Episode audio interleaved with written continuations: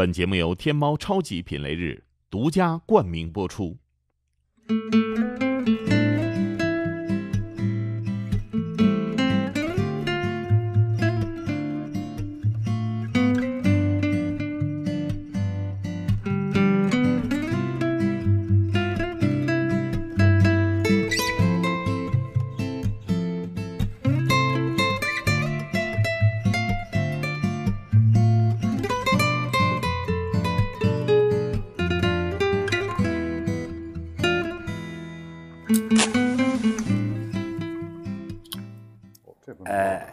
天呢，咱们这个姜老师给咱们来避避邪啊，你不是邪不压正吗？到这儿来压压我们这邪气儿啊。你们这儿有邪的吗？这这有不过我估计你邪的更远，你别说灯他灯，泡有点邪气儿，乐起来很邪。甚至今天哎，姜哥来了啊，带着酒来的，他得拿酒壮胆儿。哎，来来，给你壮壮胆儿。谢谢谢谢，我两次在他这个不至于节目上你是，这是武松要去打虎的感觉了吧？不是做节目我特别怵，我不知道该说什么不该说什么，万一说说说错了，说错了就不放出去。怕窦文涛不高兴。没有，只有他说错，别人都说不错。你怕你怕我不高兴？我跟你说，我这老哥哥呀，我我我对他都不能不有感情，你知道吗？我基本上啊，只要在家，每天都想起他，出门我都不会想起他，为什么？只有在家，我每天不得不想起他。为什么呀？因为我们家那个木地板最深的一道刻痕，就是他 这屁股里给我留下来的。哎，你说这个玩意儿，我跟你说，我能做成那样，我给你也 进行点人格分析啊，就是我这个这个刚装修好了新的那个木地板，哎，那花纹跟这黄花梨子这个似的，哎，请一朋友，哎，姜老师也来了，这个木头的这个椅子，你就看啊，这一桌人大家都坐着挺稳当，你就看他。咔哎呦呦呦！这家伙，哎我先来了。你这控制的还真好。对，当时我就是这么着，是吧？当时他就这么着，你知道吧？咣当咣当咣当，好，然后我这一看，客人走了之后，就他这椅子底下，我的娘哎，全全是这个，不是姜老师，你你你发现没有？这个一报一报还一报，一报还一报。你看刚才我来了这么一出吧，嗯，你记不记得上回他到我那个 节目去做节目的时候，是，也有这么一出。我跟你说，是是是你你你瞅瞅，你瞅瞅。你给录下来了。郑成功也是太监啊，啊，当然了不是你说的是那郑和下西洋那个吧？啊，郑和呀，郑和啊，郑成功怎么那个情况简直是瞎说。郑这差不多，郑家出出太监 出了一个有名的，是是三宝太监。对呀，这年轻啊，这有十年了二锅头喝大了吧？这是。再来一总之把他们演成那种所谓娘娘腔是容易的，但不是不是。我说对了吧？我那时候比现在重，重，容易给人做他好几个。不成，咱们质量。你瞧瞧见没有？这玩意儿真是有点神的嘛。我觉得你这回刚才这回该我了。我通过这个也观察他的这个细节，你你发现没有？就是说，他呢不按常规，别人老老实实坐着，他肯定坐着不老实，刚当杠当杠当杠当。但是呢，他这个劲儿还比谁都大，所以他在咱们这个观众心目中就留下永不磨灭的划痕。他哎，你说我分析的有道理吗？你说我分析有道理吗？这是叫分析吗？这有分析，你这是说你比较较劲。哎，马爷，这下我问问你，你是怎么认识他的？我认识他，我认识他的时候，他不一定记得。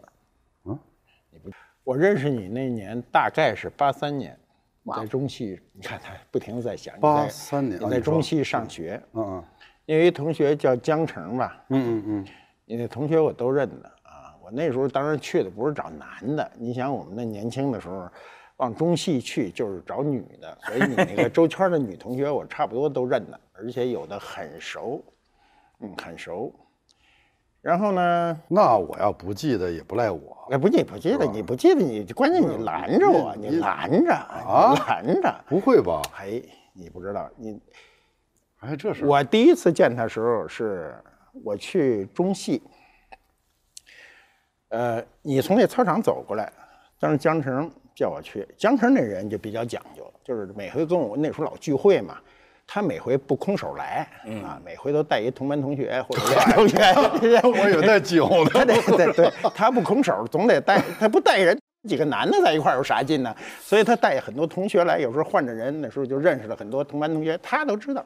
然后我当时认为，因为姜文长得仪表堂堂的上海人，江是吧城啊，不是姜成长得确实长仪表堂堂啊，仪表堂堂的一上海人。没错那我认为演员都得长成那 样，是吧？我第一次见他，他拦着我，我去，他他他很愣，他上来就说：“哎，你找谁呀、这是我吗这？肯定是你啊！你不你不觉得？好哎呦，他说拦着你找女生是吧？呃，对，他不，他问你找谁呀？那是我跟他的第一次擦肩而过。这说起来三十五年以前，那时候漂亮人都在那里头。我在这么漂亮的人堆里长大的。对呀，哎所以我看他这样的时候，我就说演员还有长这样的。哎呦我，这中戏里居然招这样的人，这是给我一个很强烈的刺激。实际上，一般人对他的印象啊，和我私下里给他的印呃对他的印象特别不一样。就是，呃，但是呢，有一点是一样的，就是说这个讲究，就是说这个较劲，就说这个较真儿。但是我现在觉得你要较劲较真儿啊，我其实自己没觉出较真儿来。啊、这其实跟你家装修房子是一样的。你说你要这样的地板，他给拿来不是这种地板，你就老跟他说不是。那装修队一定觉得你较真儿，他不觉得这有什么区别嘛。所以拍戏也是这样，你想要一个什么样的东西，出来不那样。你比如说，我在房顶上拍，那房顶肯定就不好拍啊！你真房顶上不去，人就塌了。嗯，北京这房顶没剩下几个，更不能让你糟害，对吧？那我们只能搭一房顶，那搭一个不够使啊，搭了四万平米的房顶。那你在哪儿搭呢？您在北京没这么多地儿。我们想，另外这天儿也不好，我们就去了云南，在云南呢有好天儿，还得弄北京的人去，把那个北京的像北京的瓦给铺上，然后跑一趟，这瓦就碎一趟，然后回来还得马上再再弄上。那你说这个，他较不较较较劲？旁边看一定是较劲，你拍电影吗？你费这么大，但是问题是你想让这些人在房顶上跑，想想行，实现就得这么做。所以啊，我就觉得他的这个电影啊，第一次你看看那个《阳光灿烂的日子》哈，给我一个感觉，我一直后来我明白是怎么回事儿。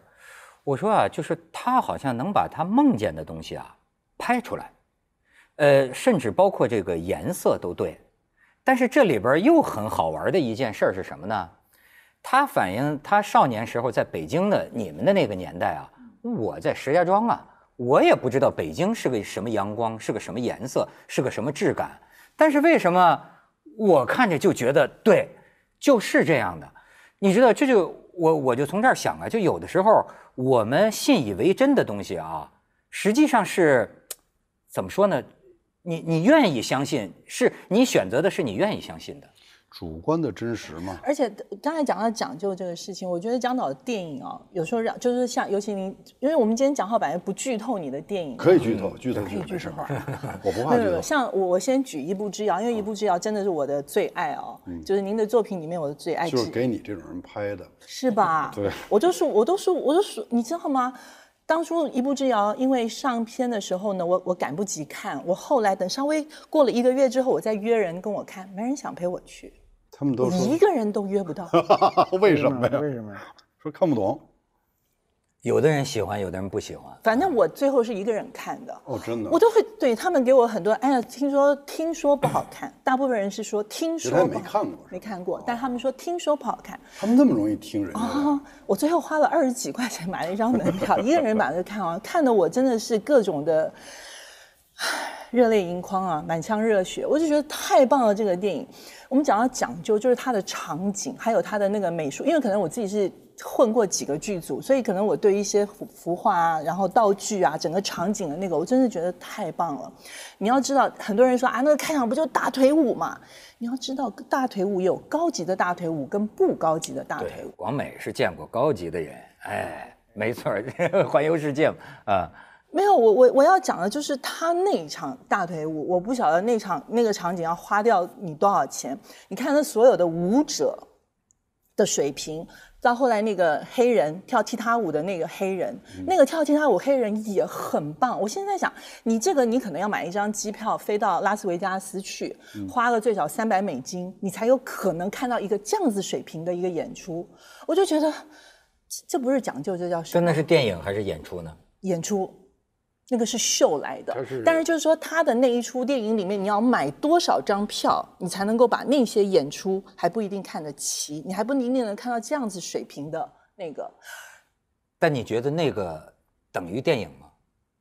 谁呀、大腿舞大腿舞，大腿舞等于电影的一部分啊，等于说那个时候，等于那个时候，如果写上海，尤其一帮老北京跑上海混的时候，那那那是很深刻的印象啊。对要不说，我觉得对这个姜文的种种评价里啊，我跟这个这个呃就王朔说的，我觉得特别符合我的这个心情，就是说他这个人吧，就好像你老觉得就是想帮他做点事儿，因为你就觉得就是说这个中国电影啊，都有这么一个人，但是你也觉得很难再有别的一个人，因为什么？我这一看呐、我就觉得他就拍的就是梦啊。嗯，这这个一步之遥，这个后边为什么很多人也很难接受？确实是我跟你说，他对于很多人来说呀，你也比如说要叫我拍电影，今天的很多导演啊，心里是有很多算计的，或者说我不能那么自我吧，我梦见的，好家伙，你包包包包包包包括最后那个葛优，什么什么很很狼藉的那样出来，很多女的穿着那个白色的像婚纱一样的东西，就是梦游一样的在这个这个田野上那么走啊，我就觉得这这不这就是在拍梦，但是问题在于，他就敢就把这个东西呈现出来，你不觉得？你当时不担心，就说，哎呀，很多人看了这个，他会他会有什么感觉？我我觉得我 我要有担心，我就不拍了。我跟你一样，我没担心。我以为我以为那大伙儿，你以为他都我他们我我都明白我？以为我拍的都是他们的梦呢。不是，我没以为我跟他梦不一样。我我觉得刚才广美讲这一段，我觉得有一个很大的意思，啊就是看电影不是每个人都看同样的电影。是我倒是一步之遥，我倒没没这样，我就觉得让子弹飞嗯，啊，他确实有很多细节可以看。他刚才看的是一个细节，你比如他看的细节就是，比如他说跳舞什么的，你应该比较没有还有啊不是不是不是，咱就先说这个，不要把所有的事儿都说光。关心大这就举一个例子，女对嘉宾啊，对，你要让我我看不出什么好，不就踢一大不是我？第一次发现女的也喜欢大腿舞啊，我以为男的喜欢。呃，他是专业，因为这也是他的优势啊对对人家广美当年是世界名模啊，啊，对对，广广美他说他是从专业的角度去说这个演员很好，对吧？第二呢是我的专业，我专业是过去做文学编辑的，对吧？对语言台词，我认为一个好电影一定要留下至少一句好台词儿。您这一电影好俩钟头扔出去了，一句话都记不住，对吧让？子弹飞一会儿，让子弹飞一会儿，还有就是站着也把钱挣了。哎，这是符合这个时代所有人的心理，因为大部分人挣钱，我见过，咱咱不指名啊，指名攻击别人，特牛的老板，最有钱的老板，那钱全是跪着挣的，自个儿委屈自个儿挣的，出了门跟我说，怎么着？当时没法惹不起，就他们主要也靠出台，出台哄人，给人对对哄哄高兴了。啊，最后把这钱挣了，对不对？但所以你所以旧社会也也这样，现在一样也一样多对所以你不想把观众哄高兴了吗？我想啊，嗯，我我我想我我是这么想的，我说只有我高兴，观众才能高兴，我是这么想的，这没有错啊。那要是有的时候观众反应看不懂了，或者说呃看的这个我觉得这永远会有，嗯他就跟一秤杆似的啊，就进这秤杆儿师啊，我这是相捅行吗？你就分这几两吧。说好，大家都懂的，其实也就是说二二两这以下他没他不懂，八两是明白的，也顶多是这样的一个这个配比吧。像他呢，他算这个上边二两的明白，可能就也有七八两没明白，这可能会让人说成是一个不明白的东西，就跟男男女似的，人家说没有绝对男，没有绝对女嘛，哎，是吧？是个就是是个是个光谱，是一个，嗯但是这个东西也会随着变化，他可能过过多少年，他发现，哎，谁说这个是当时他们说的那样？像他说那很多人其实他就听别人说的而已，他自己其实不知道，他也没看。所以这里边就提到一个，我原来不知道听人听人说这么重要啊。我我是不会听别人说这东西该不该去，但是大部分人还是听对人说。对，中国人的盲从性特别重，就是它是一种盲从文化，很容易听。所以那，就是说这个，对，先一批对电影的评价的人还是挺重要的哈。你自己对一部片子出来之后的这个大家的反应是有预计的，还是都是都能料得到的，还是会出乎经常会出乎你的意料？我首先我也没拍过那么多片儿啊，加这个一共六个？嗯，呃，基本方向是没错的，你就知道会有这么一些个议对。方方向没错。但问题是这样，就是说，你看你要什么了？就像你刚才说的，你真想要点儿你看见的梦，那可能会有一些，就是你会你你会最后会感慨孟广美太少了，像孟广美这样，你其实之前你也会有这感，你就知道，你知道你会赌一把吧？嗯，有的你像子弹飞，应该不不不至于赌那么狠，因为它就是一个特别像我们小时候看的那种电影，也像西部片儿，它就跑不了哪儿去。说我的 电影技术肯定没问题，嗯，难的不在这儿，技术那方面，比如很多人说能不能把故事讲清楚啊，能不能有有趣啊，那么这这不是事儿，这这是技术。难那在哪儿？难的是你能不能不讲一故事，因为像太阳照常升起，我我觉得是难的。我到现在我都很庆幸我拍那么一电影，但是呢，我觉得我没拍太好，因为它比我拍出来的更虚幻，就更不容易抓挠。但是我拍出来容易容易抓挠，因为它这个画面是实的，一拍就就都实了。我应该当时做点手脚，让那个更想看的东东西实点，不想看的再虚点就好了。为什么你的电影里经常这个声音呢，都都像打雷一样的那个嘣嘣，一个头磕地上，砰一下，这是给我一个特别明显的一个印象。包括你的这个枪声，是吧？我觉得都是这个砰砰这种声声音是怎么回事？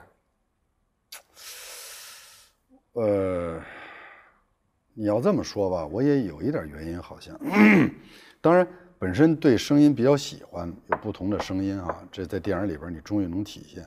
第二，我八十年代，八十年代末了吧，有幸出去参加过几个电影节，也带着中国的片子去。我有一个非常深的感受，就是我去，我一看这中国电影，看半天，节奏又慢，动静也没有，颜色也不好。我说这可怎么办？这这这特别着急，然后就赶紧跑，怕人知道我是这片儿里的演员。然后随便看他们好多电影并不高级，啊，思想性也一般，都不像中国电影那么那么有有很多的思考在里边儿。但是它的技术做得非常好，就是是要声有声，要要色有色儿。你你你就光是声音和色彩，你就有很大的享受。嗯，所以那个时候我就稍微受点刺激，我说这这东西是能做好的呀，这东西不是可以做好。那我就一直在追求，起码把它做好。所以前日子在上海电影节，他们问我说：“你觉得改革开放四十年有什么变化？中国电影？”我说：“起码现在电影拍的啊，你你说你乍一看还都像电影，就是那样都没错。这其实挺大一进步。以以前连样都不是。”以前什么样？以前以前说上来说这是馒头，你看半天这是馒头吗？看，是得跟你说半天你才明白，就是很多电影的手段没有充分利用上。你你比如那时候，居然聊的那种嗑，就觉得特别特别可惜。现在听绝对可笑，当时也挺可笑。可是大家伙儿聊得很认真，就是说电影要跟戏剧分家。你可能记得，他们小不记得。我那时候上戏剧学院的时候。我说这是什么意思？干嘛聊这事儿？没多大意思。而且他其实就是想把电影怎么弄好，然后怎么找别人的茬儿。但是你要知道，其实没有戏剧做底子的电影是拍不好的。哎，我看他的电影、啊、上千年的艺术，你我看这个才他的电100影，我就越看越看着他是戏剧的底子。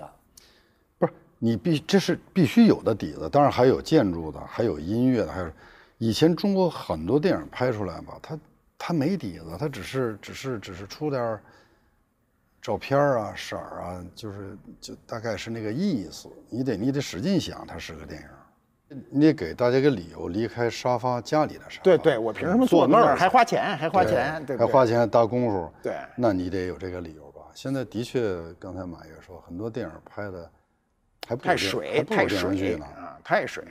这所以这不就说的讲究吗？嗯，对，但是我就觉得这个特别呃有个概念很有意思，就是他说的这个主观的真实啊。你比如说，他可以讲究到很多这个呃细节上，比如说那个时候呃这个日本鬼子他的一个军装，呃是个什么色儿，或者他一条腰带必须是什么，这他都特别斤斤计较啊。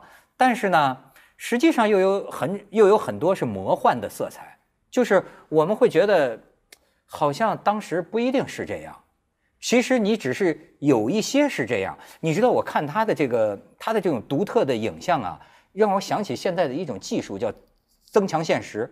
你知道有一种叫 A A R，就是它呢是一种电脑的一种东西吧，它在现实上面呢叠加上一些它虚拟的东西，所以它就出现了一种叫做增强现实的这么一种效果。这是不是你说的这种所谓主观现实？呃，你要说创作这事儿啊，就离不开主观，否则那就托尔斯泰干嘛呀？那要要马爷干嘛？要王朔干嘛？要这个博尔赫斯干嘛？就是他他的脑子、他的眼睛看的世界。你有幸说，哎呀，拿这本书看，我也过一回博尔赫斯的瘾。马尔克斯这么看事儿了，这是有意思的，这叫创作。要不然你就就旅游嘛，旅游就瞎看就完了呗。我也看看南美，你也看看南美，看啥样算啥样了。但是经过他的表述，或者经过达利，或者经过 梵高的画，他告诉你天是这色儿的，那他那钟是能这样时间是留下来的，这可是有了不起的东西了。所以没有没有没有主观是不行的，不为主观就不叫创作。那么主观到什么程度，主观从哪儿来，这是很有意思的。从哪儿来？所以你必须有大量的对生活本身就是所谓客观的认识吧。博尔赫斯可是瞎之前看了很多东西，看到连中国这这《红楼梦》他都明白，所以他有他的话语权，他有他可以变形的这种这种权利吧。那我想请问你，除了这个主观的意识跟客观的认知之外，你会不会觉得其实你也对某些东西有一些特定的迷恋呢？哎，你说的对，因为每个人肯定有偏好的一面哈。比如你两部电影里面都把这个大清灭那个亡亡亡国这件事情赖在自己头上，没有，这是他觉得是他推翻的，啊，这也算赖自己头上。我其实，所以你对其实这个我，你对于这个角色，对于把这个大清灭了这个角色，这个这个人，你是有迷恋的吧？没，那倒不是啊。我是想说，其实很多事儿是偶然的，因为给我的，我看了一些东西，让我发现，偶然性真的是比我们想象的要多。而且，当然，这偶然性是藏在必然性里边的。你大势所趋到这儿，然后最后骆驼上一根草嘛，你不定是哪根草了。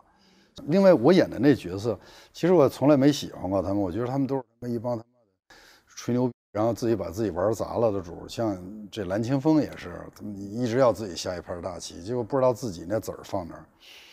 我我我觉得那个马走日也是这样，但是他们自己不觉得自己玩砸了。哎，蓝清风这次比马走日好点儿，他他开车送李天然去北海的时候，可能意识到自己要玩砸了。这是我拍这个电影，我觉得比以前不一样的地方，就是他们每个人无论对自己成长和自己的失败，都带有某某种自觉性。可能是我今年五十五岁了，当然，比如说在体现出主观和客观这件事上，我非非常有有，呃，可以聊一些。我觉得其实大家应该注意这个，不注意这个就永远没有创作。比如我拍《阳光灿烂日》的时候，我就跟他们说：“我说扫地，先扫地，把地都扫了，扫干。”他说：“你你你怎怎么干嘛老扫地？”我说：“我说这地太脏，现在。”然后他们弄了好多群众演员，我把群众演员都撤走，不要。这条胡同又没有群众演员，又干净。我说起码符合我主观的一个记忆，因为那时候没垃圾，没得扔，您扔什么呀？好不容易扔的人收不了收走了。然后这街上它真的就干净，它没有那些垃圾，它当然就干净了。没有人，我能从胡同口这边看那边，这能看穿了。我要的这效果，当然很有可能那时候还多俩人，但是一定不多到挡着你的视线的程度。地绝不会脏到现在的程度，那我就要抓住这个。好，现在也是，他们拍日本鬼子，而且不像在哪儿呢？就首先都太高。我把我我那电影里边进城的日本鬼子全是中学生，为什么呢？因为这枪三八大盖是一米六八，在这儿它不变。现在是个人一站，这枪的刺刀都比人矮。嗯，你看过去的老照片，这刺刀比人高出这么一拳头。那时候日本人个儿矮，不是全世界都矮。嗯，你看那美吉普，现在你你随便到电视城那找一个，嗯往上一坐，哇，这得这样拿着方向盘，哎，真的是就哎没法像人家哇那么帅着开，脚没这法儿搁。是都是呃这局促的，我再买一个美军的军装，一个校校级军官的军装，我穿不进去，谁能穿进去？一米六，呃，一米七三的人，他就应该那么高。因为周恩来当时一，周恩来是一米六九，周恩来旁边比他高的美国军官也就一米七七三了，那就是大个儿了。啊，那日本人说一米五，不是在小瞧日本人，他就该一米五。对对，那时候所以他一米五，拿一个一米六八的枪，刺刀正好比脑袋高这么多，这这排起队来才对，扛起来也对，这儿手这么扛着拿着，刺刀在那儿，你要不现在我一扛着枪在这儿，刺刀在这儿就不对了，这个整个画面都不对，钢盔变不了，就这么大，你现在往后后背上一搁，跟一碗儿似的，这也不对啊。对那时候人家脑袋小嘛，当然小了，你一米人小啊，人整体小，所以这枪，这枪和钢盔都在那儿，这实物摆着，我只能根据他俩找矮矮个的人。好，这是一种，还有一种就是我不能，比如说廖凡他们不能太矮吧，那把扣子做大点儿，因为这扣子扣子不变。你看老照片，你觉得衣服穿上领子哪儿了，它另外一股劲儿。你仔仔仔细看，那扣子大，不是扣子大，是人小。人那衣服它只能做显得那咱们还能拿那扣子显得比现在大一号，这样你才能照出一种所谓陌生感。嗯也就是说，其实你更像过去，但是它主观了，因为这东西它不会用那么大扣子，或者不会用中学生，因为因为别的生别的别的，你找当兵的不行，找什么都不行，只能找体操队的刚进去的小孩儿。所以你看他某种讲究。讲究，而且这个这个这个讲究是为了什么呢？这看着养眼，它对啊、要不然你不对，是这样糙啊是。这样。你比如说，对于今天的这个观众，咱就说年轻观众来说，你日本鬼子比枪高还是比枪低？我相信对他有什么你知道我这就是我是一个非常正能量、一个乐观的人。我觉得他今天不懂，他有一天会懂的。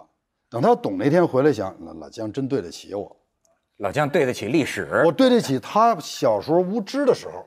哎，你你尽管无知到你连都不陪孟孟广美去看《一步之遥》，没关系，有一天你会明白的。我对得起那时候就够了。他是这样，他不懂没有关系。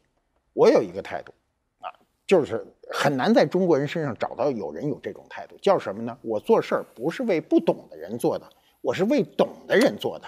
对对对，啊，你来一万个人都不懂没关系，有一个懂的就够了。还不懂那九千九百九十九个是陪衬。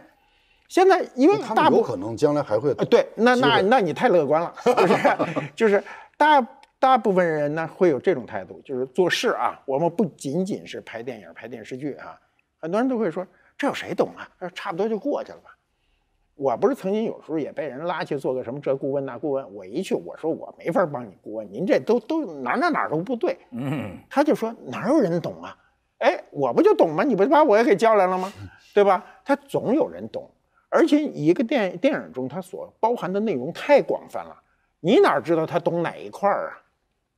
专门有研究枪械的，一看马上说你看这枪不是那时候的，你别好多那个人找你的毛病，说你那枪当时就没出现，你怎么能让他扛上这么一枪啊？哎，人家有人懂，那我我还不同了，嗯我觉得很多时候较这个真儿啊，嗯也不是为了人懂，嗯，是为了过自己这一关那。可以啊，对啊，要不然呢，就是睡不着觉，嗯他就有点其实真不是这样的。不痛快。不是，真不是这样。我我这么说哦，那个我在九零年代末的时候呢，不小心混进一个好莱坞的剧组，所以你问我他为什么那样子，我告诉你，那个时候呢，我们拍的有个场景，也是一个北京的胡同，他硬在美国搭了一个北京的那种场景啊，他不还不是只有屋顶，他还有房子啊、街道各种的。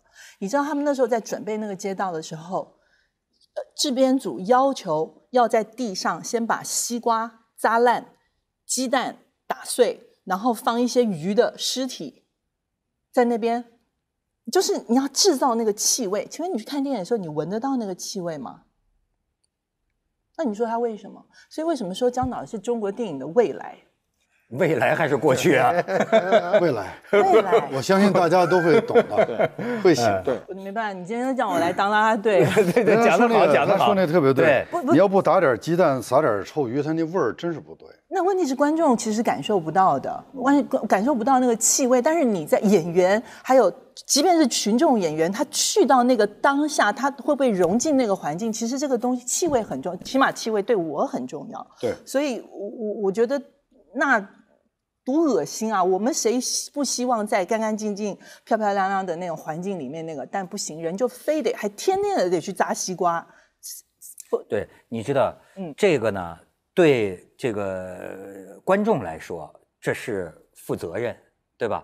其实呢，我老觉得啊，要不说艺术家啊，他这个自嗨这块儿，我觉得也挺有意思。就是你比如说，就说我看这个费里尼的那个自传叫《梦是唯一的现实》啊，他就产生一个恐惧感，到他六十多岁的时候，因为这这人呢，跟姜文一样爱爱睡觉，他一睡觉 这什么意思？不是不是，就谁不爱睡觉？不是，就是说我就睡不着啊，失眠呢。就是他一他哪怕这白日睡觉，白天睡午觉啊，他一睡就做梦。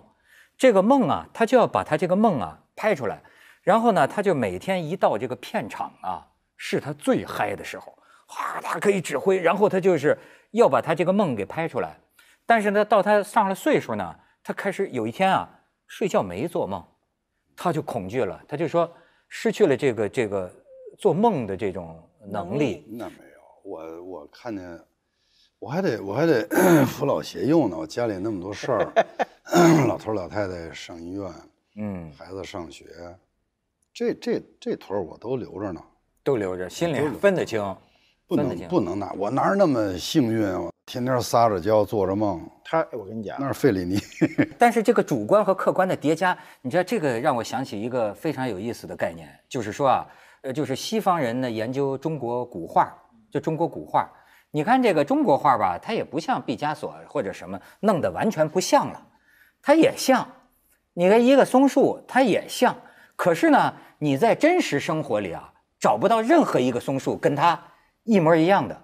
就说这个画家，他是看过了千百棵松树，最后他说，所以说你看宋朝有个书法家叫米芾啊，他就说一个提出一个词儿叫心印，他说中国画家呀，就是这个心里边的一个印，你说他是真还是假，他是主观还是客观？他一辈子可能九上黄山，他看过无数次黄山，最后他凭着他心里边留下来的一个印象，他画出个黄山，你一看跟哪个风也不是也不像，但是呢，这就是那普普遍意义上的那个典型性，但你没有普遍性的认识，你出不来典型性。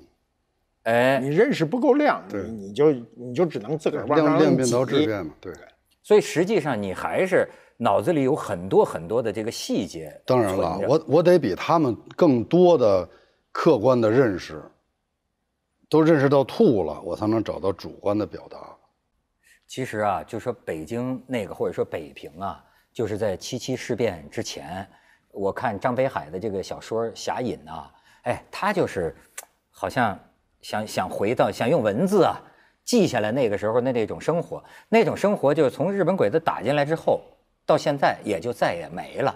你比如说，光美，你可能很难想象，可能这个比如说这个什么真光戏院放着这个好莱坞电影，又有这个老茶馆儿哎，又有这个西式的咖啡厅，然后吃的都是什么呢？煎饼果子就咖啡，或者在这个四合院里是吧？四合院里吃着什么什么什么羊的羊头肉，喝着威士忌等等。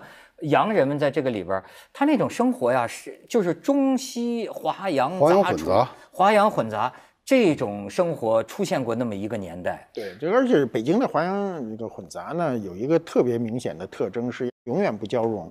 说北京大永远不交融啊，大爷就是大爷。你看上海啊，上海的上海是我说东西方文化结合的最好的城市。天津，我们隔壁天津是土洋结合的最好的城市。它码头城市，对啊，就是码头文化跟它的那个五马路那些洋楼混杂在一起，天津人跟它能融，就土洋结合的好。北京是绝不相容，大爷就是大也不也不完全，满爷，我倒是觉得有些也能混一混一点儿，但是呢，也乍一听听不出来了。比如过去老北京说份儿，那份儿，爷们儿，这份儿份儿就是牛的意思，其拔份儿实其实是 first，First，从 first 来的。其实也有好多这种事儿，胡同都是从人家人家蒙古话来的。蒙古啊，对，其实我们也不是不要这些词儿。老北京说这车开多少迈，多尔麦就 mile，也是洋人的那个东西对传来的。但是我说的是他那种就是文化之间的交融。你比如啊，你那电影里有啊六国饭店，嗯，你知道有多少人知道北京有六国饭店？没有这那六国饭店现在还在呢，我只知道现现在还香港有在呢，我不知道是拆了什么时候拆的？他后来烧了，烧了之后，哦，我想起来了，想起来了，就是九十年代什么时候被人家给着了。对对对，六国饭店，我们年轻的时候老去那儿，真的是一牛逼的地儿。六国饭店，六国饭店是你想六国饭店，你听这名儿，你现在你现在还真没还没这么狂。你今天找六，你找六个国家盖一饭店还盖不成？是得有八国联军才能有六国饭店。哎六国饭店他整在就是在使馆区里，就在东西呃东西呃东交民巷那个口上嘛。很多人藏在里边，闹革命呢，怕被抓走的，藏里边，警察就不能进去抓去。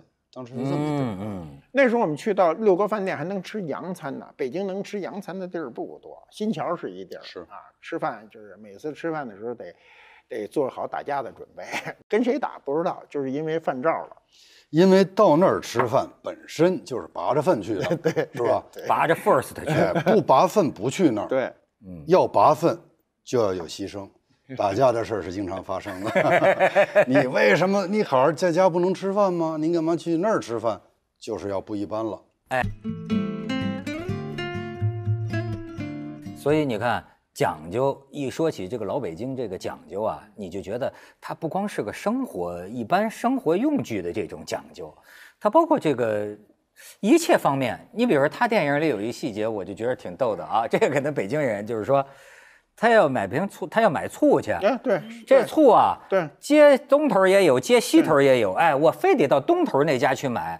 个买醋干嘛呀？就说我包饺子，我这我就好这口醋，我这不我这饺子是为了配我这醋才包的。牛逼的主儿他是这样都这样，他宁可反着来，是吧？我今儿想使这筷子了，今儿我我来顿菜，回去你看，专门我看见好像还拿一小金杯倒这醋在 盘儿里。另外还有一点呢，这里边可能我不不不自觉的想那么做的原因是，生活中有很多事儿呢是以恶传恶，就很多变成伪命题了。比如说，哎呀，拆北京啊，怎么怎么？其实拆北京不是从这时候才拆的，拆了早就拆了。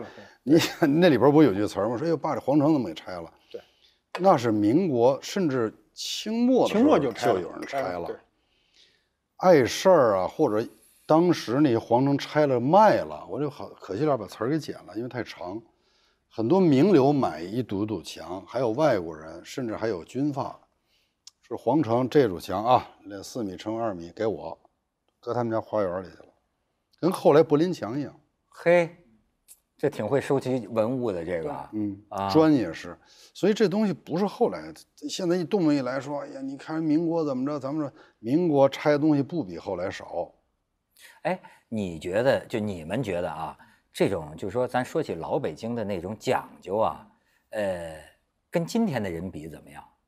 今天的人算糙吗？今天假讲究，老我跟你讲，或者说这两种讲究跟今天人所说的讲究完全不一样。我跟你讲，我跟你讲一故事啊，因为我呀，过去接触很多老先生，那老先生都是我祖父辈儿的，就大四五十岁。你比如像朱家进先生啊、王世祥先生啊，那时候呢，我有点糟钱儿，我请他们吃饭。那时候他们好请，就是太喜欢吃，那帮人都是民国过来的，都喜欢吃好的。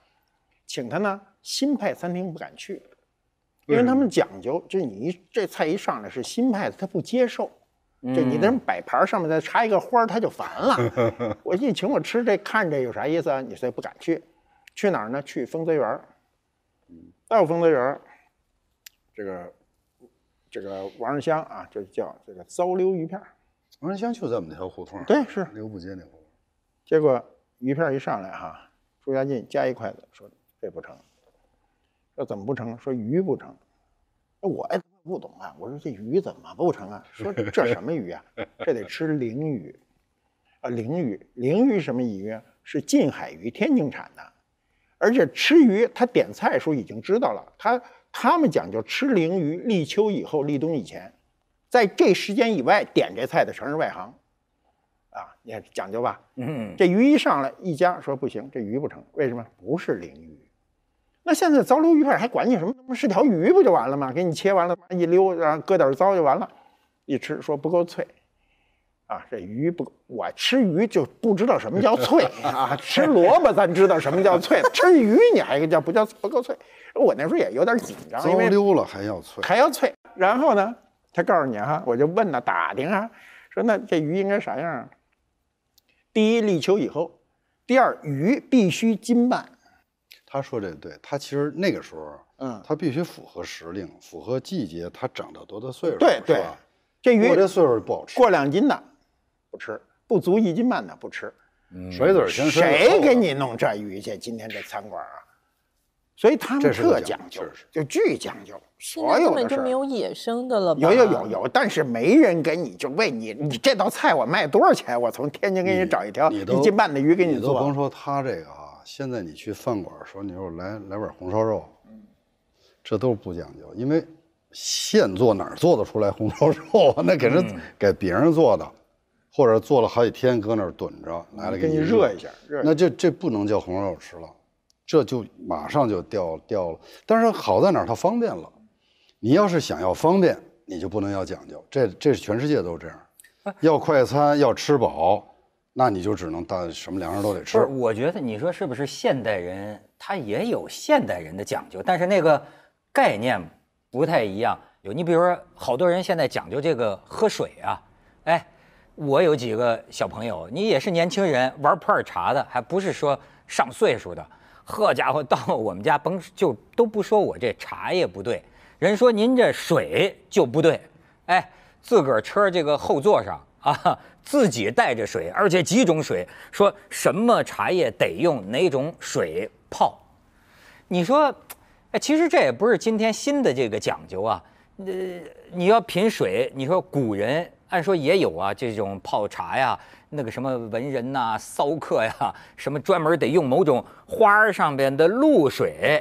哎，你你像你不是有时候有时候讲究过了吧？他说拿水洗水，你这水得洗一洗。拿水洗水，你这你得这讲究了不是你你要讲究到头，讲究别扭到头儿，让你觉得吓着，你这水得洗，不懂吧？哎，他跟你聊，有那讲究的时候，一听这个这个就就什么音响，一听坏了，哪儿哪儿哪儿水电站那个肯定出毛病，这电发的不对。今儿我这声儿错了，不给你打听去。水咋洗水能教一下吗？下一次节目咱们再哦聊。他说那个呢，有那种说这顿菜了，马爷尝尝，把拿起来，搁嘴里嚼半天，色儿深，尝半天。他说跟他玩色儿深，你眼看不就看出来了吗？还得把这个溜干尖儿吃了，吃了叭一撂筷子说，做的不好，色儿深，把它转到视觉上，从味觉上，在这这就是要把你脑子给转晕，话语权夺走。然后我怎么说你怎么听，这个不是讲究，他说那是，这就是蒙人。哎，你说讲究是不是在我们这个糙人的眼里，它就是意味着讲究很多没用的东西？不是，那不是，是这样啊。他这个他他看他谁说了呃，对我们老说富贵富贵啊，富现在都有了，有钱人多了，这跪不起来，这跪它确实有一个过程。你像我们都不行，有很多恶习，从小呢穷惯吃饭快。首先人一看你呀就不是个讲究人，家吃饭怎么这么快？我没法，我吃慢了以后没了。在过去在知道在部队里长大，他吃不对快，一个是部队不是吃不慢，一个是你要吃三顿饭，嗯，慢不了，因为他就饿，过仨小时就饿了。什么叫吃饭慢讲究啊？您得吃六顿甚至九顿，真的。你看，你看那个那个那个英英英国这个女王他们家，包括女王吧，她就吃的多，她这儿嘬一口，那儿嘬一口，一点钟一口，十一点一口，拐弯儿嘬一口，这个她就不容易胖。咱从这点 少食多餐。啊，对啊，哎而且你实际上实际上是你过了三小时，你肯定饿，饿了之后你吃什么，呱进去就变成脂肪了。就你你说你胖吧，对呀、你吃九顿你肯定不胖。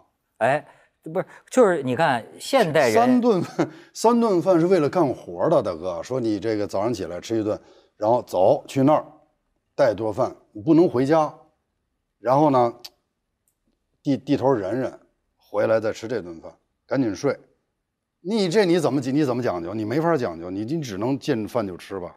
这个，哎这个这个过去老北京讲究啊，最讲究的人，你比如吃饭这事儿，他那个电影里也有点儿啊，就是他把饭要叫家来，谁都在外头吃，外外头吃饭跌饭，嗯，就是穷人在家里吃，半有钱半没钱的，弄个场面出去吃顿饭，最讲究的都是在家里吃，把厨子叫进来，人最最横的人说你餐馆关了，你全来。你你的利润啊，你说我这一天挣多少钱，我不能得罪客户，我我给你半年的利润，你准来了，是，对吧？哎，就叫家来你觉得你现在生活里讲究多吗？她讲究多，她是女的，她一个女的应该，你就你就觉得其实其实现代人我觉得也有讲究啊，没人说我讲究，我老公老说我作。作就是讲究啊，作还不是讲究？最高的境界是吧？嗯就是说作，就是说本来应该都好好的没事儿，对，您非找出点事儿来，这这比讲究还厉害很很。简单一件事情，我我我现在他因为血糖高嘛，也爱喝茶，然后他就说：“哎，老婆泡茶。”我就开始准备，然后大概四十分钟之后，他说：“你这茶是给人喝不给人喝啊？”我给喝，我还在准备。你准备一茶席，你烧水，洗水不，我没洗过水，那个就布那个东西，然后去烫所有的那个杯子啊，什么茶席，各种备好了之后，而且有时候心情不同的时候，你想配不同的东西，就我准备好的时候，我都水还没烧开呢，他已经看你茶是给人喝不给人喝，我四十分钟前就已经跟你讲喝茶了，然后就觉得你太麻烦了，然后我就觉得不晓得，他就觉得我心里就觉得说你等不了，你就真是不配喝我这口茶，因为你是你的容器、茶的温度各方面什么都很重要，我觉得很重要。你那么辛苦的找了那么好的茶，我水温也可以把你毁了，我错的容器也可以把你毁了。好马配好鞍是吧？他说这倒对，对。然后他就会觉得说，咱那你说老公怎么着了？是能不能无所谓？呃他对老北，所以他就是属于不讲究的老北京，然后吃饭也是巨快无比，唰唰唰。然后我的凉菜还没吃完，他就说：“老婆，你慢慢吃啊。”人也是当兵的出身吗？没有，没有。当兵确实是那样哎快。，你觉得你讲究吗？我我我看分什么事儿，我很多事儿不讲究，你说说你讲究的事儿，我很想知道。就就就就拍电影时候做什么衣服啊，在哪儿跑啊，你你我要不要搭一个四万平米的地方，这我会认真，别的无所谓，比如比如什么牌子啊，我无所谓。爱生活里过日子没有什么我觉得你买非得用什么东西牌儿，我觉得这有点没必要，累着我了。哦，舒服第一，那跟人哎，你像老北京打交道，就说这个讲究，包括很多人际交往之道啊，那就是说礼数周全，哎，或者说说话呢特别注意对方的面子，非常圆润，您说那叫情商吗？哎，情商算不算一种讲究？这我是后来才明白，情商就是我我我觉得他他真正的意思是能控制自己的情绪，对吗？呃，控制或者自己是情绪或者是对人人情世故啊有一些觉知。我觉得如果说叫控制自己的情绪，这个人是应该明白和和和锻炼的，因为我很早以前不是很也不是很早以前，我都不知道我的情绪和真实之间的，呃，是有那么大距离的，是是就情绪是归情绪，真实归真实。比如说我坐这儿了，我怎么觉得你们仨他妈不怀好意呀、就是，这是我的情绪。可是你们仨对我挺好的，就老觉得他什么眼神看我啊？我就来来晚一会儿，你们俩就这样，别不不然后茶也是凉的，啊，孟广美，指桑不但骂凉的，水都没了。指桑骂槐，非得骂他们家老公不着调，你实际上就想骂我呗，哎得，那就开始完全不能控制自己情绪，然后就夸大，那这是不当然是要控制。我觉得，如果说情商是聊这个的话，必须得注意，必须得明白。但是所所谓人情世故、老理儿，这个我觉得倒没必要。就好多事儿，你也弄不清楚。当然你说，咱们北京长大时候见人得叫您，这是我觉得应该。我跟我儿子也说，我说你见您岁数大的或者尊敬人老你你你的，我老觉得，我说你这挑衅嘛？这什么不不舒服？这个我觉得可以当人情世故来说的话是可以的。但如果再远，或者说再没必要，比如说有些人我听人打电话，一说话说再见，说好几百个啊，拜拜拜拜拜拜拜拜拜，嗯嗯嗯，叭一挂。我说你这是叫有礼貌还是没礼貌啊？这有礼貌浪费时间。不是你太虚情假意了，没必要。你说哎马爷再见啊，够了。马爷再见，马马马马马马爷再见。哎哎哎，嗯，呃一定是敷衍我。操，你这么说，我心里相当反感。你知道？哎你不如说一句，哎，但是你你为什么听说就就是人要真诚吧？你对我的礼貌有真诚。但是这个真诚是因为我要听到你先把电话挂了，我才好挂电话那没。办法，俩人要都这么想，这电话挂不上了。那这个就是我觉得一个真诚的表达，嗯，比说那么一大堆谢谢啊什么，就是我觉得那个太商商业气，商业气、商人气，现在给我们社会带来很多坏处。它还有一个就是过去的这种讲究啊，它是一个整体社会氛围，你一个人讲究不起来。是比如礼数啊什么的，你现在没事儿，我没事儿给你弄一些老理儿，那肯定不行。那我已我已经让人说是遗老遗少了，我再弄这个肯定不行。但是起码的礼貌得有，对吧？你比如他说这个北京说您这个除北京以外的人都不能体体会这个字儿在过去生活中的重要性。嗯，你跟你爹妈说你肯定是不成的。哎，但是不都说你特别会求人儿吗？一求一个准儿，是我那那不是情商高吗？我求男的他求求求什么？求谁都也求人写个剧本，人就给他写个剧本；求这周润发，求葛优是吧？给我演个这个什么什么的呃子弹飞，好像哎，你还挺会写信，那老理儿全在里头呢。传呗，慢慢传一封信还传不出来。哎，你不是这事儿，其实这样哈，你得看，我没剧本啊，大哥，我没剧本，我怎么能让人周润发、葛优这样来演戏？人说你给我剧本看看，我不是没剧本啊，我每次这剧本呢写到四五成，我就准备要拍了，然后一边拍一边再把那四五成加加进去，因为你得看到现场这地儿是什么地儿，然后你才能把那几成加进去。写好一现成的，让人满意的剧本很难，嗯，所以我只能拿四五成剧本给他看。这不是我想要的，不代表我请他来演的那个片子的水平。我就想，干脆我就不给他看了吧。我就跟他说，我有这么个故事，然后就写封信。他也信任我，我也信任他。要不起码的信任。对，过去我觉得信非常重要。过去你想劝降都用信，本来咱俩是敌人，打着打着写两封信不打了，这你这这多牛！就是他们写小说、写剧本，其实我觉得这就算文学的一部分吧。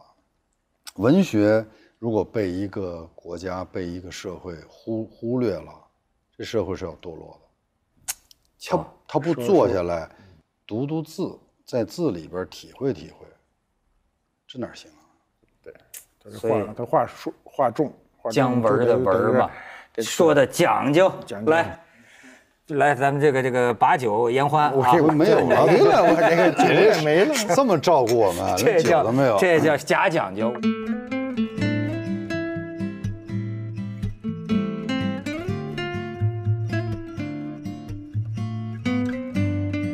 过去接触很多老先生，那老先生都是我祖父辈儿，就大四五十岁。你比如像朱家进先生啊、王世襄先生啊，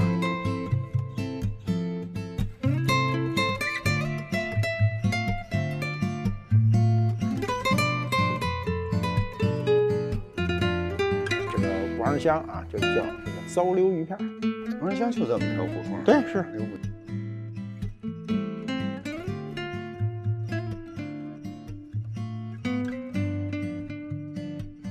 博尔赫斯可是瞎之前看了很多东西，看到连中国这这《红楼梦》他都明白。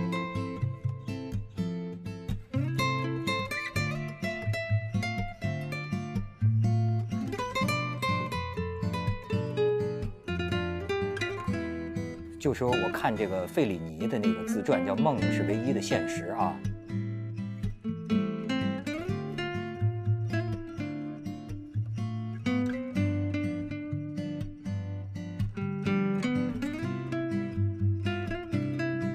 经过他的表述，或者经过达利，或者经过 梵高的画，